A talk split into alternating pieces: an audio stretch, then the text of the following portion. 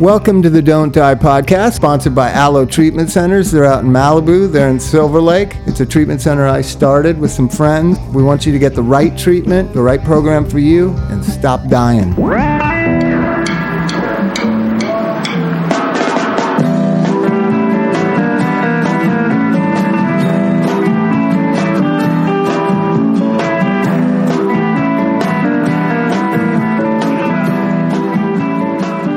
We're just going to start with that a little bit. Starting with the dopey theme, uh, theme song. Yes, that's of different. course. So I'll just I can I can explain it. So Dopey, a lot of you do know the Dopey podcast. If you don't, download it. You know we've talked about it a lot. It was Chris and Dave from New York. Chris was an old client of mine from the early two thousands here in LA, and he's one of the funniest guys in the world. And and he loved drug stories like we all do, whether we mm-hmm. want to admit it or not, and laugh. And there's something about that dark humor that's always been around the sober world. You know what's interesting? I never romanticized using when I was using. I always did it when I was sober, Right. right? Because it ain't so romantic when you're living it. No, the euphoric recall really adds, and the fact you can laugh at the shit that wasn't funny when it was happening. Well, you just you're just you're suffering, and what sobriety does is give you distance from the suffering, and so that you only remember the funny things, like oh, we were at this place and I OD'd and blah blah blah. I do love telling this story. I think I've told it like ten times, where I OD'd two times in one day, and I had told Chris that when he was my client. You know, because he has all these drug stories. He started going to rehab when he was 13 years old. Can Oh, you that- fucking imagine? He's shooting dope when he was 13. So, anyways, Chris and Dave have this podcast. And I was in New York a couple years ago, bumped into Dave, and he said, You know, we have this podcast, and I'd love you to be on it. And I was on it, and I started listening to the old episodes, and it was just so great. It was like literally being at Canter's in 1996 with me and my friends sitting around after a meeting telling drug stories about each other because we all knew about the stories of each other. And and they just did this podcast for years called Dopey. Sadly, but not surprisingly, Chris OD'd and died 12, 12 days ago. Yeah. And so, so that today's episode, we're gonna like talk about Chris and talk about that whole thing that's going on, which I had been on dopey talking Right. about the fentanyl in the dope. I think I admonished you for going on there. I think it was one of those things where I gave you a call and said, "You know what they talk about. you know what they're doing. They're propagating drug use, Bob." And then, and then my, my wife. You and Shelly and a bunch of friends the- of mine, they all work in treatment. But my, my dopey. my wife loved my my wife loved the stories. So we talked to one of them, and I said, "I just want to apologize, guys. I think it's mostly jealousy that my wife listens to you guys all the time, and doesn't listen and doesn't to- doesn't listen to me because she she gets a earful of me every night. So I did. I was able to make peace. you have to know is so I because I met Dave in New York and then I was on the podcast. Then I started listening to old dopey podcasts. And I just loved them. Then I started talking to all the people I work with and friends and old friends that work in treatment. And the majority of them were like, I've heard of it. Well, here's the majority of it. A majority of clinicians had heard of it but never heard it and had a negative opinion about it. I said, You got to listen to it. It's fucking crazy funny. Yeah. You know, and the last episode they just did before Chris died, tragically and suddenly and surprisingly, not surprisingly, um, was with Artie Lange, who who there are certain addicts in the world that I bow down to, right? Artie Lange is one. But did he overdose twice in one day? I don't think so. He's been arrested twice in one day. Good for him. That's a start. That's a start. But there's, but like Chris's story, which if you're a dopey listener, uh, it's part of. You're a part of Dopey Nation. It's called. So if you're a Dopey Yep. Nation or do, Dopey devotee, you know Chris's story. Started going to rehab when he's 13. Been in like 30 rehabs. He was in our rehab for five months and used in the rehab and then used the day he left. Like, why even go to rehab? Oh my God. right?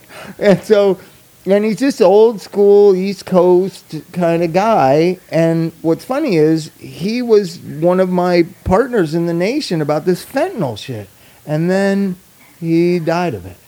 Yeah. well. It- it's That- so fucked up. So let's play you a little- can't even believe how fucked up that is. Let's play a little bit from the dopey Yeah, thing. let's hear it. You let, guys got to hear it. Let's hear uh, Chris. uh, Chris talking about Yeah. uh, the bags that you can get in New York. If anybody's ever been a junkie and Chuck has got the meanest look on his face right now. He's like, I don't know about this. God damn it. I, am not sure. I'm not sure. I, a lot I'm not of people sure. don't agree with drugalogs and they don't want to hear them in meetings. But you know what? love 'em. Fuck it, man. All right, let's mean, hear I- it. Then stop talking to him. Let's hear it, Chris. All right, here we All go. right. a thousand stamps in a room, and there's like some graphic designer, and he's stamp, like, Pablo, I need the I need the newest fucking stamp. I think I need a Bernie Sanders stamp. If there was a Bernie Sanders bag, I would relapse. Like that's amazing. Feel the Bern. You don't think so? I'm sure there is. Wow. You don't think so? Maybe. I I, I think I feel like I'd be more inclined to buy a Trump bag, not because I'm a Trump supporter, but because I feel like it'd be better. You would die. yeah, which I- that's the dope that's straight fentanyl. Is the, is the Trump bag? Is the See, he's fentanyl? talking about fentanyl on the It's more show. profitable with the fentanyl, anyways. Fentanyl is the, is the Trump bag? Is the fentanyl bag? Nine hundred dollars. It's more profitable with the fentanyl, anyways. Um, I, I was googling. I was googling dope bags. Okay, so There that's, was that's just a little clip something from there. about that show was just so great. You know, I I know why my my wife loved it because she she never she never lived in in the drug culture. So it was her it was Her her, view pe- into it, into and it. it was a safe way to be able to be you know. uh, I don't know. All the stuff you never told her. Well, because, well, you know, she always wanted to know weird shit like you know. How do you cook it up? What do you What do you mix with it? Why, Oh, why do you use heat? Why do you explain it. Why do you do that? And it's just like you know, it, because it's interesting to her. It's a taboo thing. You know the way she the way she is. It's just not part of her world. So of course there's interest. I mean, why do you think all the all the prison shows? Why do they keep making Yeah, prison, prison shows? shows. Because people that haven't been to prison want to know. Okay, so that brings me to Chris talking about his drug mem idea that he wants to put on his Instagram. Uh, he, he's making drum. Just listen to this. Hold on. Okay, let's hear this. in I thought I actually wanted to do this when I was in jail. So like if you go to flush the toilets and the toilets don't flush, like they can turn off the whole block, you know what I mean? That means they're going to come in and toss cells and they don't want you to be able to get rid of ah, contraband. Oh, that's your so, cue. Yeah, so I wanted to do like a cartoon thing where basically like the toilet won't flush and then like one of the cellies is holding a syringe and a packet of mayonnaise and he's like, "Your turn." Like, meaning this is sticking out the toilet. That is like the most esoteric. and like, but so the picture is of you have a, a, a guy in jail. Is he wearing like an old school prison outfit with the stripes and the hat? Yeah, we could do that. And he's got a, a jar of mayonnaise in one hand and his binky in the other. Yeah, and then the You have like three dudes on Earth that would get that. Yeah, nobody will get it. No, none of them are on Instagram. I Right. They can't afford iPhones. you never know. Never Oh know. my god, Just a little, little bit less. fucking so hilarious, great. man. Oh my god! Yeah, Okay. So if you've never heard Dopey podcast, just those two snippets, you get the idea. Good find. I- Good- I well got- done, Mike. So you get an idea of Chris and Dave, and they're great. And it's so sad that Dave's Dave's just beside himself, and especially Chris's wife and uh, or or fiance found him, found his, she Yeah. found the love of her life dead. 12 days ago. And the, and the and the reason why I think it's important for us all that are involved in this podcasting media addiction kind of world is Chris is the first one since this modern media world who was a public figure of sobriety who just OD'd and died. Right, And yeah. so it, it really is something to talk about and and that it's acceptable. I talked about it with Dr. Drew on on the podcast he and I have and he he in the back of his mind I'm going to die someday.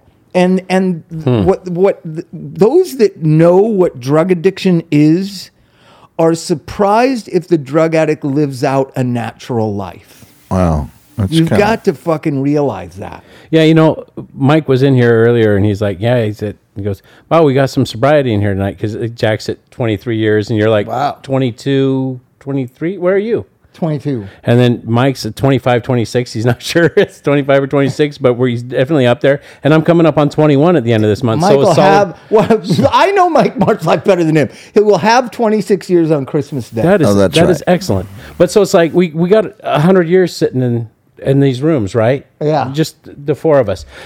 That's amazing, and that doesn't happen. And Doesn't it's not surprising. anymore. It's not surprising when some someone like us goes out and drinks themselves to death or overdoses or does something stupid either. Those are the next. Those are the next stories that happen. Well, I think that everybody has to when something like Chris, ha- when the thing happened with Chris, like Dave called me right when it happened, and I was like, I just cared about Dave. That's all I really cared about. Chris is dead. Right. You know what I mean?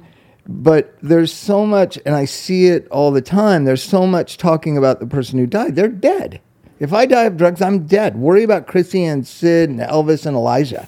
Don't Yeah. worry about me. That's right. You know what I mean? And and that that's The- also the- why the- I stay fight- sober. Yeah, the fight is over. It's all why I stay sober too. And Dave and I have talked about that. He has two kids. Like, mm-hmm. listen, you, you, you have to have all these different. I, I call it it's a it's a it's an evolving kind of uh, motivation, right? So my motivation when I started out being sober was not to go to prison. That was my sole motivation to be sober. I mean, it wasn't to end up here doing this. No, no, it wasn't to, to, to, gra- to become grateful for every day sober. It was to not go to prison. And that lasted, that motivated me pretty good. Once you latch on to something, I don't really think it matters what it is. It could be a friend of mine, one of my best friends got sober because his wife was going to divorce him. And when he came to me, I was like, dude, that's not good enough reason.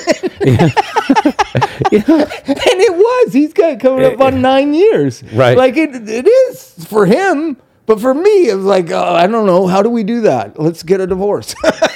No, I got sober because Susie, Susie was going to kick me out. I know. And so I thought, well, I better just stay sober for, you know, but I didn't So plan on everybody staying has sober. these motivators, but that's not the reason why 25 years later you're staying sober. No, it can't right, even. right, it right. doesn't even exist anymore as a motivation. My my. I remember the day I had about three years sobriety, and I had this horrible case in Orange County, which we're not going to get into Orange County because I'm outnumbered here by three Orange Countyans, though Mike won't say he is. Long Beach apparently is L.A., but. That is Los Angeles County. I knew he would do that. It's not Orange Dude, County. it's three miles away from Orange County. Dude, there's far too many black people in Long Beach for it to be in Orange, in Orange County.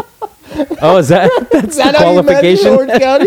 They So just if- deport all if- black It people. seems to be, uh, yes, So among when the the. African American percentage goes up, will be LA County. Yeah, I guess. You'll, I'm looking County forward to it Creep into, but I don't want to go down a rabbit hole about Orange County. but but I can, but I can, Well, at least can- we don't allow I- any needle exchange in Orange just- County. I can just tell you that my I was three years sober, and I had this case in Orange County, and the guy was an asshole. My probation officer was an asshole. The testers were assholes. The court fee people were assholes. Everybody in that Santa Ana court system is the most unpleasant, hateful assholes I've ever met in the justice system. Every time you interface with them, it's miserable.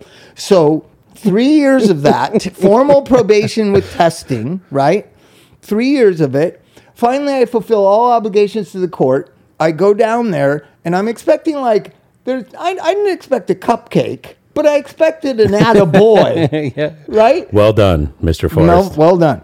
By this time, my my original probation officer, I had the case for like eight years. So the original guy had retired and turned it over. Larry Lefevre, his name was. He turned it over to Yolanda Garcia.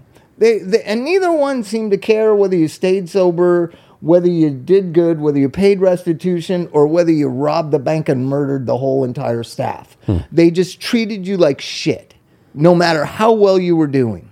And and so I go down there and I'm fulfilling my obligation to the court, and I expected at least the judge who I'd been in front of. I'd been in custody in front of like three times. I had been in, front of you know every ninety days for three years, and I had done everything expected, paid back all restitution, done everything right, all drug uh, clean drug tests. And I sat there and they, they said, okay, Mr. Forrest is completely blah, blah, blah, and it goes, doesn't go to summary, it gets closed and blah, blah. And I'm, and he looks at me and I'm thinking, here it is, the thing I've been waiting for for years. What's motivated me to change? I'm going to get a, good job, Mr. Forrest. Oh, validation from the bench. You know what he said? He said, okay, this case is dismissed, but anything other related to court cases that Mr. Forrest has, he's going to have to follow over with that. And I was like, I don't have any other court cases. You know what I mean? And it was just like, it was just paperwork shuffling, right? Hmm. I walked out of there so angry. I, I thought about using. I wanna know what I you did. thought about using. How did you get them back, Bob? Oh, getting them back? getting out of Orange County. like You showed but- them. but you know what? but I realized that day and that next day talking to people in the program, like that it's over. That first stage of what got you to three years sober is over. You no longer have that motivation. Mm-hmm. And you didn't even get an attaboy. That's how life is, motherfucker. And try telling some of our clients that these days. no. try telling a millennial that, right? And so, and so wait, wait. I got it, got it because it's funny because we do this thing where they they coin out, we coin them out, and everybody goes around the room and tells them what they see. It, it- you know, it's a, it's kind of cool thing. You get some recognition, but when they come through the second and third time and they want to do that, and I say, listen, you already got your coin out, but I want a coin out. It ain't happening again. You already had it. You get that once. oh wow, do you only do it once? You do it. Um, you do it yeah. once. So I mean, you should see the faces. It's like, wait a second. I'll go to another rehab and get a coin out there. But they'll give me a coin out down the yeah, street. yeah, fucking, yeah, the pillars I can pull coin out, right? Yep. So, but the point I'm trying to make is then the, the people around me that, that were elders, that were wise, said, you have to find something else that motivates you. And mm-hmm. I really didn't have anything else. It Well- was all like, I don't want to go to jail. I just go to meetings. I don't have an ob- uh, option here. I'm gonna be sober. I go to meeting every day. That's it. I don't. I don't want to go to prison. I don't want to go to prison. I just go to meetings. I don't, and that was over. So I've been very aware that you need different motivations along the way. Now it's like I can't leave fucking two little kids and a and a kid who still needs me, a grown adult who still needs me, and a wife that loves me. I can't. And I've talked to Chris about this right? Because his motivation was finally, I just don't want to go to rehab. I don't want to go to jail. I just don't want to see the disappointment my parents face. And, th- and he had gotten out of that. And you have to get a second stage of motivation. And what his was, he was going to become a psychologist. All right, that's what my wife said. He Yeah, was going yeah. for his PsyD. Yeah, and and I was like, I don't know if like staying sober to become a psychologist it really will work. And he's like, Yeah, it does because I focus on education. I I just like I don't think that's it's got to be it's got to be primal the motivation, like freedom, you know, approval, love, acceptance. Um, it has to be physical and like that, you know. And he he's the most critical of it because I, think it's all bullshit. Marriage and family therapists and all this bullshit. Some of my best friends are. Yeah, some of my some of my best friends are, and some of the stupidest people I know are PsyDs. So, so it doesn't mean anything. What Chris was going to bring to the table was powerful, right? Okay, right. That's why I was I was so happy he was doing that. But but I didn't think it was motivation enough. I, I think you know, and and Dave and I have talked about this for two weeks since it happened. Like he's got a two year old and eight year old just like me. Like listen. Hmm. Listen, you can say you can't stay sober for your kids. Fine. Those are people that don't have kids. Uh, That's one of my least favorite things is when, like, I have a guy who's a client right now where he's like, you know, I, I want, I really want to be there for my grandkids, and I can just hear people in meetings telling them, you can't do it for your grandkids. For Well, anybody you- else, you can't do it for anybody else. I did it for a judge who hated me. Right. I, Like, like, motivation can be I don't know from what- anywhere. I don't know where that motivation of God comes But from. I'll, I'll tell you, how know. stuck I am in the in the rooms thinking about this is that the first thing I want to know is what Chris wasn't doing so that I don't do the He same thing. I can tell you, Dave and but I, I mean, talked that, about that's a huge thing. That's what You know- everybody wants to know. What weren't they doing? Did they not go to meetings? it. No, Were it they was doing school. Were it they was doing school. that? It was school, school, school. Well, that's why I don't go to Right. school because I don't want to get. Well, and, uh. and I kept saying, like, listen, I'm a KDAC counselor, right? Even before I had my own rehab, I was making a good living. Like, why has everybody got to become rich? That's another thing. Like, like a lot of my friends went back to become MFTs. They gave up three years of their life to make five dollars an hour more. Like, fuck that. Why don't you just become better at your job and take a risk and open a sober living and turn it into an IOP and fucking make some dough if you want to make dough? You're to go become mediocre minds in these bullshit fucking institutions. I, I really don't like the education component in addiction. I don't. I think it's. But here's the thing: we've had more and more highly educated people and more and more highly educated addicts who work in treatment, and treatment is less effective. So, what does that say about education and helping junkies stop taking drugs? See, Right? I, I can tell you what, that's what's funny right now is we're going through the shift. You know how things ebb and flow in treatment, right? And uh, They want KDAC counselors. they want KDAC counselors back, is well, what well, I'm seeing. yeah. Well, this is well the the thing that I'm seeing is like, for example, my friend uh, Erin. She's uh, she's an MFT, but she's going back to basics with everything because we're watching people. She go and I, we were talking about some stuff the other day, and I go, you know, you're going to get in trouble talking like that. And she goes, I don't care.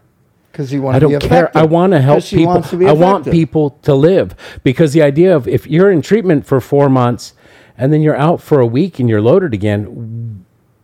I mean, there's no outside support in that whole thing. We've been through this. We've Yeah, been yeah. around this tree so many times. I don't want to do it again to the people that listen. But the the whole idea of it's it's great to have you know science changes and thoughts change and this whole medically assisted treatment thing and then we'll watch schools of thought come and go but the, the whole idea of where it always comes back to is one addict one drunk talking to another that's that's what works and as long as people have that But then, and there's different. I I I say, you know, stay in your lane. My lane is real junkies want to hang out with me and and learn from me what I've learned from others. The real junkies who are seeking a new way of thinking. That's who I can help. I can't help people who want to talk about their childhood trauma and abuse, though I have childhood trauma and abuse in my personal story and in healing from that. But that's not my area of expertise. My, I'm a junkie. I know how to help junkies who want a different insight and a different perspective on life. I'm not uh, into fixing people's trauma, right?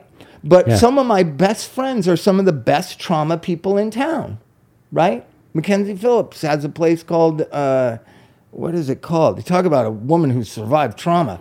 Uh, it's called Breathe, right? They just only do trauma work, really. I mean, they're so they're rehab, but they're trauma, right? okay what I don't like is when and when rehab say they're great at everything. They do trauma, they do eating disorders, they do this. They real junkies. Come on by, everybody. We're the best at everything. you know what I mean? are you young are you old are, Are you old? fat are you skinny Come on now, because we've got somebody something track for everybody. Right? It's just bullshit snake oil. And so, so, through the years, it's just like within a couple of weeks or a month, I know who I can really help.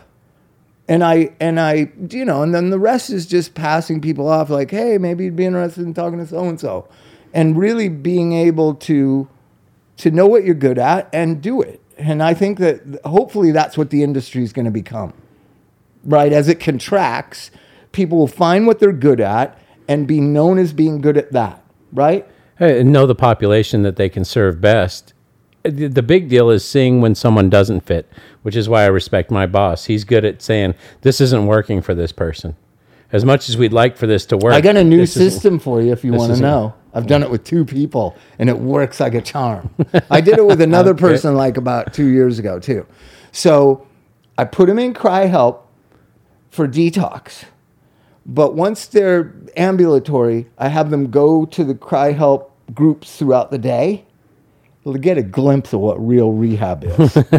and then after their like seven to 10 day to 14 day detox, depending on the drug of choice, then they go to Malibu. And every, t- every time I see them, they're like, Pub, I'm so grateful to be here because they got a taste of real rehab It for like been. a week, right? Instead of the threat of real rehab, right? The, or an either or, they get to see what is to come. Uh, if they don't be grateful and thankful and appreciate and and embrace and take advantage of the opportunity of a you know whatever Alo is a high quality typical rehab, right? It's not a bad thing. But but if if you let them detox at Alo and then they just go through the Alo, they start complaining about the food and you know like, like whatever. But if you Yeah. put them in CRI-Help to detox around gangsters and hooligans and people like you and me, Chuck, They're not going to complain. they're not going to complain when they no, get to they'll Malibu. just shut up. Yeah. They do. You know, you're you're. I that's I really miss the um, gosh dang it! what You've never been to the Cry Pat Help, Morris. right? No, but the Pat Moore. Pat Moore, it's the same thing. Where where it's a little nicer than Pat Moore but, Foundation. but but I would but I would take and we don't have them where we used to anymore. It was such a great place to put I people. thought Stanton Recovery was still going. Stanton is still it's in um, it's in Garden Grove. Oh no, I think they moved out of the Rock Center building, didn't they? On Beach Boulevard. Um, yeah, Beach that's where they were. They were on Beach and Dale when I went through there. Dude, I went to Knott's Berry Farm with the kids a couple weeks ago. Dude, Beach Boulevard is ground zero of drugs. Like, so there should be rehabs on Beach Boulevard. That would be my opinion. Oh, opinion. there's their if you there's care the about Americana your, Hotel. if you care about your county. Everybody I know that gets kicked out of wherever they're living goes, I'm going to the Americana. So I, I do think that Chris was focused on, uh, like, definitely he was modeling after a few people that he trusted and liked that were junkies that became clinicians. And I hope I was one of them. I think I was. I loved Chris. I thought he was the funniest. Like, there are once in a while these special junkies that come into your life, and he was one of them. So he came into our rehab, and he tells the story all the time. And he told his family, because they're from Boston or something, told me he's going to the best. He's going to the Dr. Drew rehab or whatever. But you know, we were uh, we were a psychiatric hospital, and me and Drew's unit was 40 beds. That was like kind of off away, like Betty Ford Centers is off away from Eisenhower Medical Center, right? And so we were off away. But we all, all our staff at our units would always be going through the main building and ate in the cafeteria where all the psychiatric patients were. So that's where I met Chris, was in that main building. He had checked in and played like a psych patient and then went to the psych unit and then got a bunch of psych drugs and got benzos. And, his parents thought he was with Dr. Drew. Good for him. Good for him. and so then so then he, we, we get it off and we started talking and then i ran groups in the psych ward once a day and and i you know and i realized he's a junkie. You- know like when you sit down and do a group especially like a duels group and there's one person that's just like the co-facilitator of the group that was chris that was chris he knew everything that a, that a clinician would know That's great. and he wasn't a psych patient but he was in there I love when they're using- He had- benzos he had been through a lot of rehabs, right? Yeah, like yeah. He was talking about that, like over nine hundred thousand dollars. His parents. Yeah. And that's back in the 90s, 900,000. Not 900,000 in modern times. that's 900,000 is not that much. I know a family that spent 2 million so far. Oh but, my God. But So far. Oh so far. Yeah, So far. It was heartbreaking hearing him talk on that last episode. I was hearing, hearing him talk about his guilt, you know, that about, about his, his parents. right? But I mean, here's the other thing. I, I don't. It's not completely only Chris's fault. The recovery industry is complicit in this, right? People saw that his parents are, are people of means, right? And so he would go to this one rehab after another, just like he was at Los Encinas for like three months, four months, and then came back, and then he was, was in outpatient dual, and and he, he did that everywhere. You know, he did it at Betty Ford. He did it everywhere. And so at a certain point, the ethics and standards of this industry have, have, have slipped so far that as long as somebody else wants the person to be sober, they will get treatment rather than that person wanting help Right. right? And that's what Chris's story is. His parents wanted him to get help, but he didn't really want help. And I was like that too. I was like the cutting edge of that in the late 80s because everybody in my life wanted me to get sober so that they would have success, is kind of how it kind of works, right? What- Parents want what was his- relief. what was his final thing? What? What? How? Jail. Jail, just like me. So he was just he was done. Didn't want to go to jail. Jail works really good as rehab to spoiled brat children. Yeah, it works good for even non-spoiled brat children. But listen to this.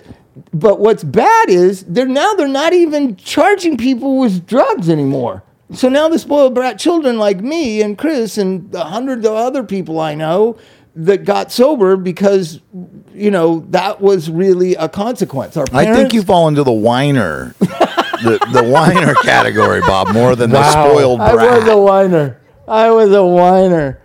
I want to stop. Can't we stop? I would yell in the front of the van, like, stop. I need to get Mad Dog 2020. We need to stop.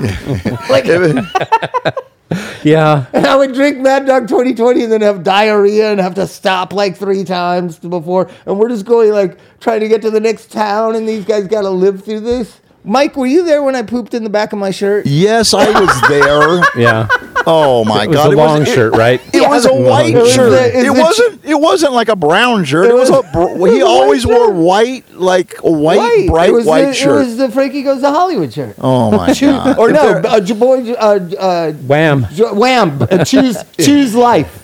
If there was Choose one, life. if there was a one heroin addict wearing a Choose Life shirt in 1988. if there was one Thelonious Monster album that didn't get written, it was the Lonely, Lovely Whiner. yeah, that was me. So, but yeah, but everybody wanted me to get sober so we could play music, so we could, you know, t- take advantage of opportunities coming our way. Girlfriends wanted me to be sober so that I would be a successful musician, so that they could, I don't know, have a stainless steel refrigerator. Uh, you know. oh, that's good. No, that's that's, That's the, the goal. joke. The joke is so Flea. The Flea, I always compared myself to Flea and Anthony, obviously. So I was doing pretty good. I go over to Flea's house and he goes, "I got to show you something," and he shows me a stainless. He got one of the, this is in like 1986. He gets a stainless steel refrigerator, like I'd never seen one. Like a double Now door. everybody's yeah, like a double door, but stainless steel. Back in that, that was like fuck. What the fuck is this? he's this is I don't have one of these. I got to get one of these. I got to sell enough records to make enough money to get one of these, right? Mm. Stainless steel refrigerator, remember. So then I do get one eventually in like 1989. I'm living down on 6th Street near La Brea and I get a, you know, and we're at, we need a refrigerator. I'm like, I know exactly what refrigerator we need to get. We need a stainless steel. I've had course, my eye I got on this back- one for a year. I, I've been playing this for two years. So then eventually, what's so funny is I got evicted from that apartment for getting back on drugs and the band falling apart for the 18th time. And I had to, you know, I was moving all my good stuff out. And then that fridge, I was like, ah, fuck it. I'm just to have to leave it. Oh. But so then a couple years later, when I get sober, I go to Flea's house and he goes, "You guys see this fridge?" And I go in there, and he's got he's got the glass doors so you can see like it's a restaurant. and I'm like, "Fuck! I gotta get the glass door refrigerator now." Oh, no. How much does this cost? Those are pretty cool, though. I, I gotta Uh, admit, they're they're still cool. I still like those. and you and what's interesting is and a couple of my friends have them he doesn't have one still anymore but they always line everything up like i like these drinks whatever they are the organic maple syrup drinks so you get like eight of them when you have the glass refrigerator and you line them all up in Yeah. perfect order so that anytime you walk by like that fucking looks badass that fridge right there Yeah. right Yep. and so so you know and i would just share all this stuff with chris through the months that he was there like just my life. And and that's what he connected with i think. And i hope that that's part of why he wanted to have his own i think he wanted to have his own rehab or he, he was open-minded. He, he was looking at the medication assisted treatment which is another thing that they teach in school now you know, I keep railing against the substance use disorder. Does that mean that there are people that use methamphetamine correctly? That's all I want to know. Because if it's substance use disorder, if it's disordered use of substances, then that suggests that there are people who use substances orderly and correctly and rightly. And I want to know now, I'm sure that people can use marijuana that way, but I just want to zero into ground zero. Are there people who, who use methamphetamine orderly and correctly? Well, am- amphetamine, Adder- Adderall. But that but adults don't need Adderall. What the big lie, and Chris, that was another part of Chris's story too that you bring it up, and Drew was zeroing in on that Adderall thing. So, adult hyperactive disorder, AD, ADHD, right? Adult, but for adults, right? Attention, yeah. the proper medication is not stimulants. Stimulants work as stimulants in adult, fully realized No, speed brain. is for kids. No, th- there's other drugs. Speed is for kids. I, I'm telling you, speed is only for the un kind of uh, the, the forming brain. I'm trying to get And it on. think- I'm trying to get Bug on it before he grows up. Crazy what these motherfucking drug companies and doctors, t- what they propagandize to us. Children should take methamphetamine, but adults should not. Well, it's not good for adults. That's what I heard Because wait, about Chuck- 30 seconds ago. Chuck, you're getting you're you're talked about getting bug on.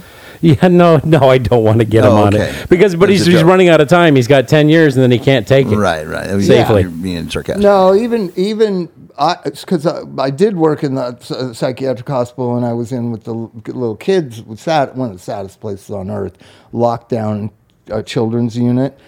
So here's the thing: all the research was done on Adderall and Ritalin, b- you know, decades ago, right? And they still stand by all that research. I don't know if you've met 11 and 12 year old kids these days, but they're going through puberty right? True, huh? Puberty used to be like 13, 12, 13, sometimes 14. It's antibiotics Right. in all the food. That's see, that's a uh, there now. He got that from Keith Morris and Pete Weiss right there. No, it didn't. Yes, you did. You I got did it from. Pete Weiss's podcast, No, I didn't. the Conspiracy Podcast. You know but about if that? they talk podcast? about it, they're right. I have, uh, it's the Blow Mind. Yeah, show. Blow Mind Show. yeah. So they're the big conspiracists, and if you want to check out an even crazier podcast than Dopey, check that out. What's the name of it? The- It's called Blow Blow Mind. Mind. The Blow It's Mind, called. Blow Blow Mind. Mind show. It's great. Right. And they have all the conspiracies. But that's a big conspiracy is that children are hitting adolescents uh, earlier because there's so much steroids and all the food and, And the, the food. cows. And uh, why would steroids make you hit puberty earlier? because they're, they're they're growth hormones.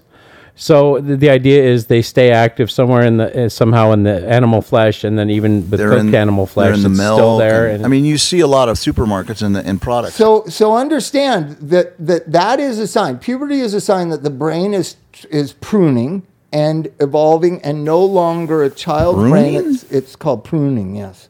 So it's it's no longer a child's brain. It's starting to uh, become fully. Uh, you know, it's evolving into an adult, fully realized brain, and that and adole- and puberty is the sign that that is starting to happen. So they keep saying you can take this till you're 15. That's bullshit. You should you should have a rule. You take it to adolescent till till till puberty, till puberty is really set in, right? And uh, I've just noticed. I, I you know I hate to say it. I've heard of friends of mine's daughters having their period when they're like 10 years old.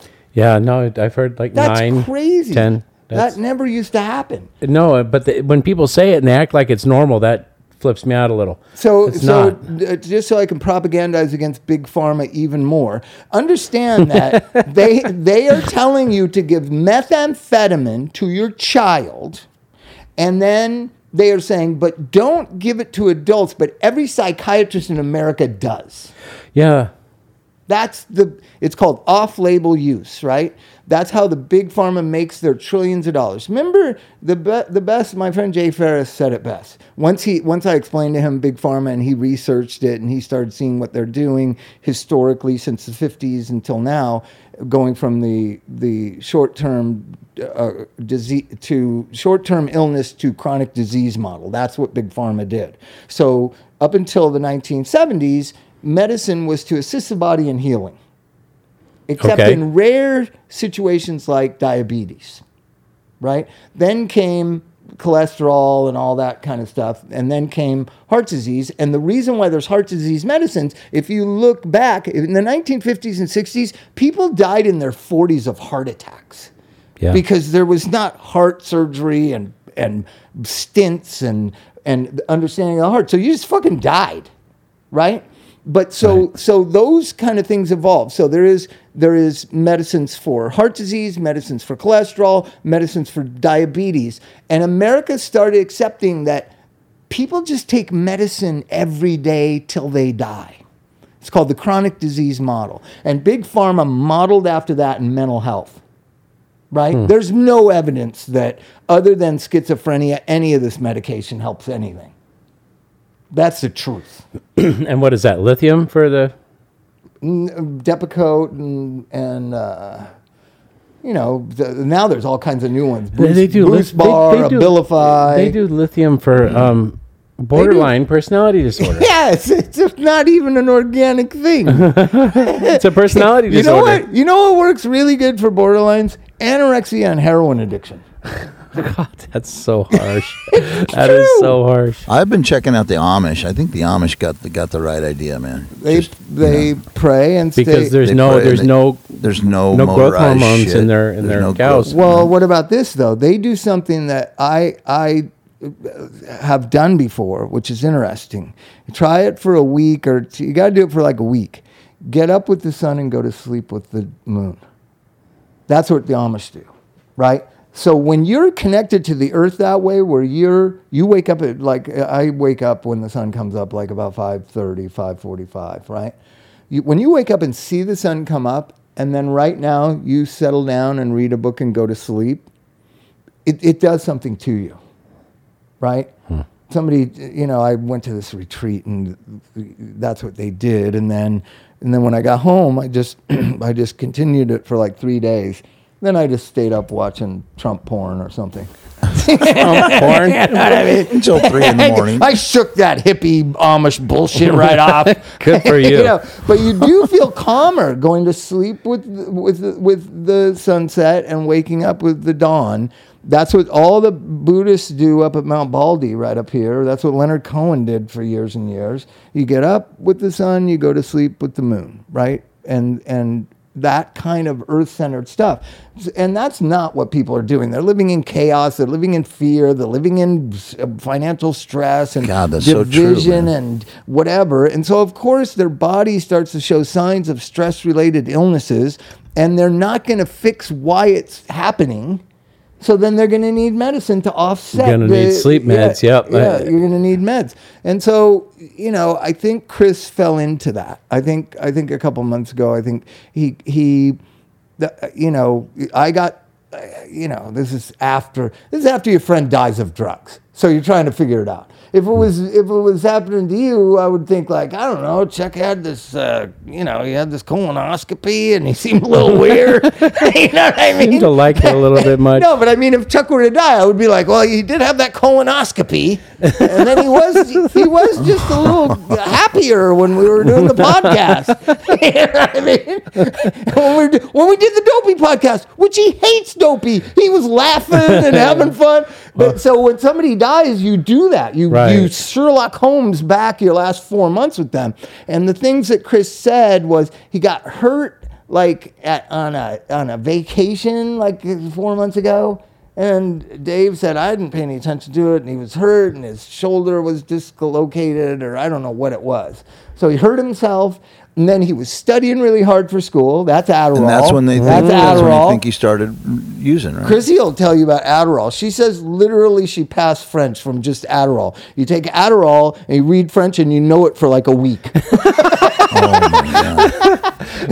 she, she, had, she had a minor in French and we went to France. She can't speak a word of it. And I was like, what the fuck? You like took four years of French in college. She's No, like, that was "That's Adderall French. That was different French. That's- Adderall French Methamphetamine different. French. So imagine. It's like, steroid muscles. you only get it for a little bit. I used to stay is up for day. I used to stay up for days and write songs, and then at, when I came down, I thought you know I thought I'd learned them and everything, and I couldn't remember any of them. Did you write them down? I did. I recorded them. Luckily. Oh, good. Luckily. So uh, you've used the Adderall for songwriting. I did, but I couldn't remember them after I came down. So, anyways, Chris is in university. He's around all those student types. They're all like 10, 15 years younger than him, right? And I think, you know, they pass Adderall around at these colleges all the time, right? So I don't know if that happened. I know it. It's normalized in that culture It's for normal. sure. Adderall is normalized to to cram or to learn something, and then the injury. So then you know you you're focused on other things, which is you know this education thing, and you know it's just sad. It- it- that's why when you when you have a friend die and then you're trying to figure it out, and me and Dave went back and forth like, who fucking cares? He's dead. He's fucking dead, and it's sad.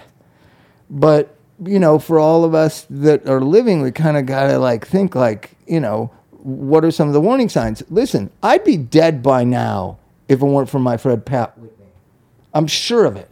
I'm sure i'd be dead. Because he was the first prescription drug addict i knew. He was an old junkie in the 80s 14 years sober and next thing you know he's in rehab Hmm. and he and that was in like 2003 2004. I don't know, 2005. God, it, time flies when you're old. I'll tell you that.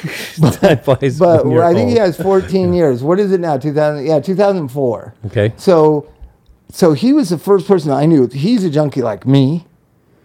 He thinks like me.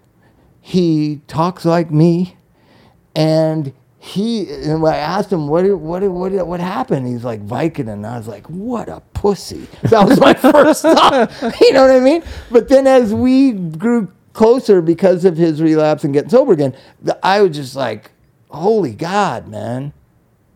That I, that would happen to me if it hadn't happened to Pat. You know what I mean? Hmm. And you should probably bleep out his last name, Mike. 'Cause- my friend Pat, he will be called. Like my friend Pat, like from Saturday Night Live. Right. The boy my- or girl can't my- tell. But my friend Pat was the first prescription drug addict I ever knew about. It was right at a time when I would have been susceptible to something happening, oral surgery or whatever. And it just never dawned on me that junkies would get addicted to Vicodin. It never would have dawned on me. It, it never made sense to me either. But my uh, first wife had the what's what's every junkie's favorite disease, the fibromyalgia. That, you get dilaudid for that. You well, you can get a whole bunch of stuff, but we get the extra. How about dilaudid for a fictitious disease that doesn't exist? That's badass. that that was that's got to be the pharmaceutical companies came up with that one. no, you don't know the history of that? no, Oh my God, Chuck, do you not have Google? I, I have the Google. You have the Google? Then Not you need to Google. Google He has the doctor who in, who who who uh, discovered the disease fibromyalgia. He now is an advocate against fibromyalgia. He says he faked it working for a drug company. He took a cluster of symptoms and then the drug company had the drug that's advertised on television. And for some reason, he's come clean. He probably became a born again Christian or something. I don't know. But he he just can't lie anymore, and he's very outspoken against it and say, "I invented the disease." Uh, why why doesn't he get airtime? Why isn't he on Oprah? Why isn't he on because Ellen? All Why- we want to know is what Trump said this morning. Chuck, don't you know that? Uh, I'm so glad I don't know. I've watched a change, man. I'm loving what I see on things. People have gotten way more civilized. Where at? In real life? uh, Yeah, just on the street and social media, people have had enough. I, so many people. There's just those few stalwarts that aren't going anywhere. Well, you got to get off the old folks yearbook and get on the Instagram. Instagram is just like I made a conscious decision. I'm only going to show pictures no of my kids in front of and any of this shit. What? There's no the in front of any of this shit. It's Instagram, Facebook, and Google. the Google. it is the Google, So- first of all. It is the Instagram. I hope people Please, know we're Chuck, kidding. promise me you'll Google fibromyalgia and, and read about this I will guy. Google He's a the fibromyalgia. fascinating- He's a fascinating guy. I want. Like- I want to know him. Because how many people do that? Like how many people like i'm i said you know in the beginning i it was celebrity rehab was my idea and i wanted to do it and and i wanted to show addicts on television and humanize things and and i it was altruistic the motivation. It wasn't financial it wasn't fame. It was just like fuck this how they think of drug addicts and talk about drug addicts. Drug addicts are badass. But after so it was very successful the first season then the second season then they had a spin-off show on the second season then third season third season spin-off show. So i'd done five seasons and it was turning into sh- shit and really. It wasn't it wasn't what it had it, it had started out to be. It was really kind of formulated and kind of dumb and i didn't like it anymore so I said I was quitting. I told I told the producers and VH1 like I don't want to do this anymore, and they're I'm like, quitting. Yeah, yeah, yeah. I'm quitting the celebrity rehab. Yeah, I'm the, quitting the celebrity rehab. and and Drew seemed fine with it. Like, and I was like, just elevate Shelly to my position and get somebody else to play her position and whatever. I just To can't- play her position. Yeah, like be the tech. well, you know, it's pretty. Everybody that's worked in rehab or been in rehab knows. It's like Drew's the doctor, I'm the counselor, Shelly's the tech. So make Shelly the counselor, get a new tech, and I'm out of here. And so they, but but VH1 and networks when they have a successful show, they don't like that. They don't like character changes. Right. Oh no no no no no no, that's not going to happen. And so and and I was really like, we've done what I wanted to do with this show. Right. I'm It- taking my ball and I'm going home. no, I, I already had gotten what I needed to Right. get out of it. It was satisfying that first season and the goodwill towards addicts and you know just people being compassionate toward Jeff's Conaway and I, I just thought it was, you know what I mean? People weren't making fun of him anymore. So Yeah. how long did you continue doing it? Well, that's the point. So that I meet with them and they start season three, right? And or season four, and I'm like, um, I'm not gonna do it anymore. And this guy that run the show, he's like, Yeah, come on, Bob. It's, it's about money. And I, it's not about money. It's not about money. I already make enough money. I, I'm not married. I don't have any kids. I live in Joshua Tree for four seventy five a month. I don't need money. And uh, and it's always about money. And he goes, what what what's your number? And we were eating at this restaurant the, in, on Sunset and La Brea. I'll never forget it. Every time I drive past there, I think about it. And I go, "Uh, there isn't a number. He goes, what in your wildest dreams, what would you want to be paid? And I said, ten thousand dollars an episode. And he said, done. And I remember shaking hands, and in that moment, I became a prostitute for ten thousand dollars. That's a good price for that ass. I'm telling you. You, you did good. no, but so so I and and the fibromyalgia guy reminds me of that because I tell that story all the time. I became a prostitute. I did whatever they said to do. Stand here, say this. Stand Are we there, supposed say to that. talk about this at all? Yeah, yeah, yeah. But the fibromyalgia guy is one of my favorite. I'm glad he didn't wait till his deathbed. I'm glad, uh, you know, I, I need to look him up so that I can see where he's talking about it and why why it's so quiet because I still see advertisements on the television about it. But here's the thing, and I'm not disrespecting the people who think they have it because they are in pain. It, you need to see more of a natural, seek more of a natural solution. Um, it usually is childhood sexual abuse, been suppressed, and stress, anxiety, and personality disorder. And it's a so it's a psychological, not a physical. Yeah, the same as they're medicating borderlines with whatever Right. drug. What did you say So- they were medicating them with? With lithium. yeah, they're borderline personality disorder, by the way, of which my mother suffered tremendously, and thus I'm an expert at dealing with it. You mean So of- she could have went in. it? She could have went in and say she had fibromyalgia, and they would have given her she, You know, though, opiates. well, you know, I saw that on. I, there's this show that uh, Paris Hilton does now called uh, Hollywood Love Story, and it's about these people that are trying to get rich and trying to get famous, and they're they they share their art or whatever it is they do with with the audience, and you they you walk through their day with them and their struggle to try and find fame in this city that they've come to that from all sounds over the country. What is it? What's it called? It's called called Hollywood Love Story. Is that on the cable? That's a horrible title, but uh, I but it's like cool that- because the picture for it is a is a toilet bowl with like glitter in the water.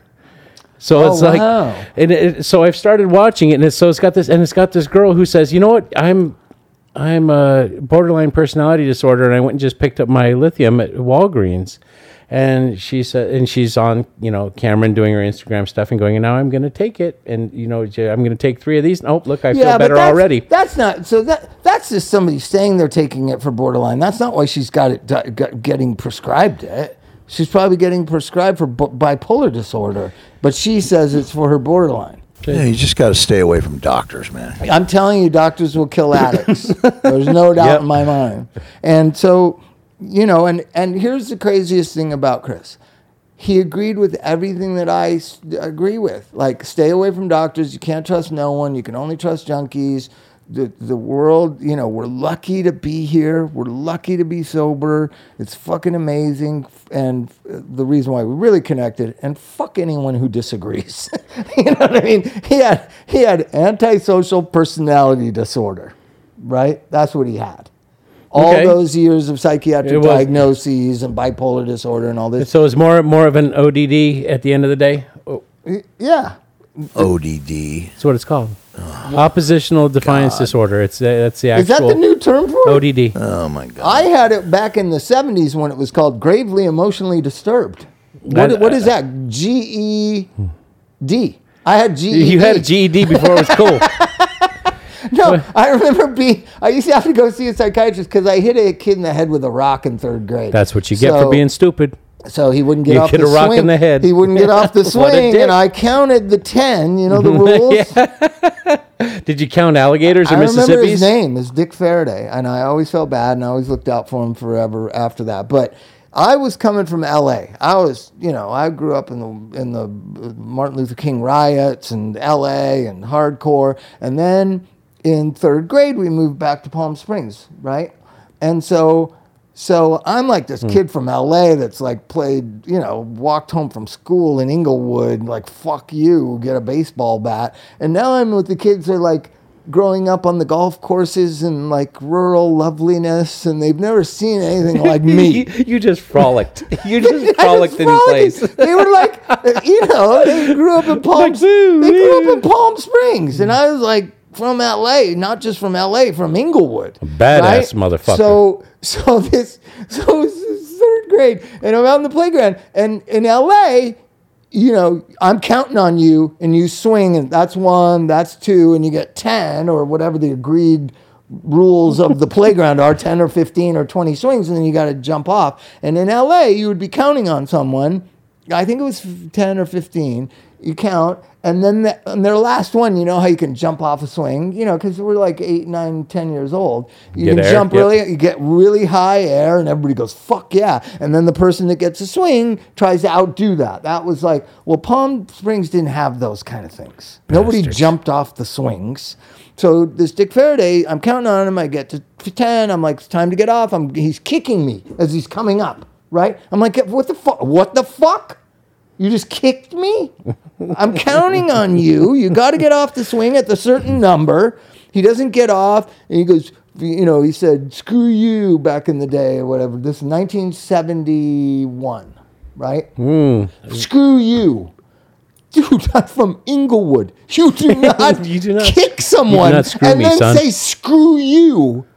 So I picked up a rock, and as he was coming forward, I just smashed him right in the head with it. Nice. From that moment until I left middle school in eighth grade, I had to see a psychiatrist twice a week at that. And And you're still justifying it at your age now. you're still So the, like in your mind, Bob. You're still right. the oppositional defiance disorder is strong in this one. So is that? I'm not saying that. I didn't mean for it to go so badly with the you done rock. with ODD? Yeah, you know me. Bobby, Bobby's but- still rocking the ODD. How do you enforce rules? That's how we enforced rules in Inglewood. Okay. I didn't know that in Palm Springs there's a whole different category of psychiatric. No, you wait for your parents to get involved. Then your mom comes over and says, "Hey, kid, my kid was waiting for that swing." There was no parents involved in Inglewood Oh. in Inglewood parenting in any way. They What were are you trying to involved after you threw the rock. They were involved. yeah. Oh yeah, my mom was so pissed. You, I had to drive all the way in here, Bobby. That's what she was pissed about. she was pissed she had to drive all the way in. She knew the kid had it coming. Oh goodness. Yeah, see, there, there it is. So what- Justification, so at one of- rationalization, and I, but uh, so one of the at one of the day one of the days I was seeing the psychiatrist, he got called out because some some somebody was freaking out in the office, and I was in the room and he had my file there, and I just took a turned it around and I saw Robert O'Neill Forrest, the diagnosis gravely emotionally disturbed. I and I was like, and so he comes back in. And I go, what does gravely emotionally disturbed mean? And he's like, oh my god did you read your chart and i was like just the title like what the f- what is that i'm not that i remember saying i'm not that what what i was was oppositionally defiant and antisocial personality disorder there you go. that that sounds quainter than gravely emotionally disturbed ODAP, ODAPD. That's my friend Bob. He's ODAPD. when you get an antisocial in your rehab what do you guys do I dig them. I like them because they're, you know, that it kind of fits. You know, it does kind of fit because you'll be contrary for the sake of contrary. yeah i always am And so that's um, I, I once you know once you know you've got one of those and they're not truly being, um, they're not truly uh, like it's not an actual fight with me.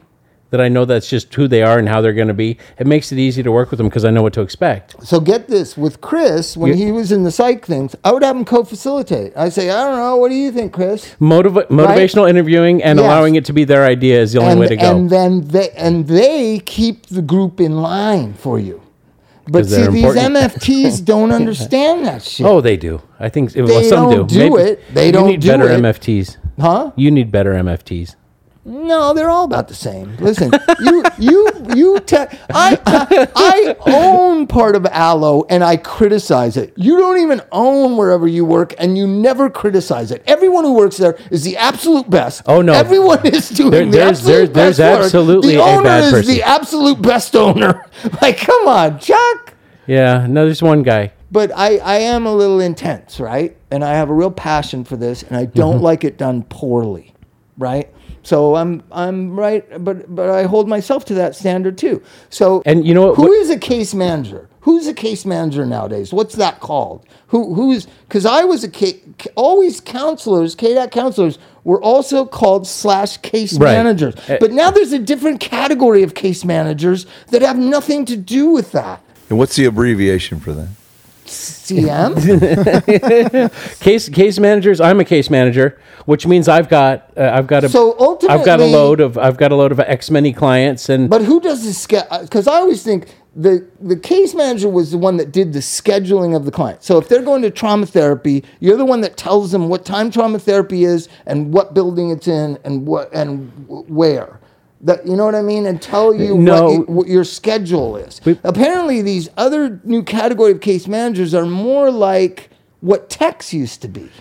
Techs used to have job responsibilities. right. And well, we have we have like at least at where I am now, we've got got a couple girls that do like for the dental appointments Yeah, and yeah, for the, those that. things. They schedule all that stuff. They're um, admissions liaisons, and they're also they. Admission liaisons. ALs. Oh my they're- they're- fucking god! And you know what? I'll tell you what. They're a lifesaver if you've got if you've got sixty clients that all need different you know things. what's a lifesaver? I just send them Chuck? to them. You know what's a lifesaver? Three counselors who knew how, know how to do their fucking job. Me, Shelly, and Louisa ran a 42 bed rehab by ourselves. We worked 18 hours a day. We texted 10,000 times throughout a day, but we had a caseload of 12. We fucking knew where our clients were. We knew what dentist appointments they had. We talked to them three or four times throughout the day. This whole like, uh, and you know, and I'm a part of it. I, I you know I and, and you know that it's it's all about creating the proper uh, kipu file so that so that you can- so that you can get what's money The, what's the initials of that? What the Keep hell? K I P O kipu no kipu is How do you spell Kipu? K I P U and it's not an acronym it's actually from the Brazilian for keeper for record keeper the people that, that came up with the Mike program doesn't. Mike doesn't work at treatment. Mike, that's how you get paid. is- So the Kipu how you get paid is Kipu. It's a electronic medical records. It's an EMR, just like uh, AccuCare or Best Notes or anything like that. But it's it's Here- it's, here's the it's a, other thing. It's a way to bill. And what I'm busy filling Kipu full of stuff so we can get paid. So I can't do what Bob used to do because it used to be more hands on. All right, I, I will. I will accept that as true because we used to never take insurance. We're gonna. What are we gonna do, Chuck? We're gonna. we're gonna. We're gonna. We're gonna. We're gonna take all this rehab stuff and put it into another show. How about that, Mike? Okay. Until next time, we'll see you later. All right, everybody. Bye bye. Don't die. Don't die. Well, that's the whole thing. Is I fucking hated the slogans. You know what I mean? But then, like, you might have heard it for years, and then there's like one time where it just has this like visceral feeling where you internalize it, and like the slogan just takes on a different meaning in that moment. And then I'm like, damn it, fucking slogan. Yeah, but it's also like there are certain things in recovery that are just totally undeniable. Hmm. You know what I mean? Like, and if you do not do those things, chances are you can't stay sober. You know, and one thing, uh, and this isn't necessarily funny, but it's true, is honesty. You know, if you can't be honest, chances are you can't stay sober. Hey, this is Bob in the Don't Die podcast. Got 100 people a day dying of drug overdoses, and it's got to stop. Alo Treatment Centers wants it to stop. We want people to get educated about drugs, about treatment. We want you to learn, laugh, and live, but first and foremost, don't die. Hey, this is Bob, and you can get a hold of Alo Treatment Centers at 888 595 0235. That's Alo Treatment Centers in Malibu and Silver Lake. 888 595 0235. Tell them Bob told you to call.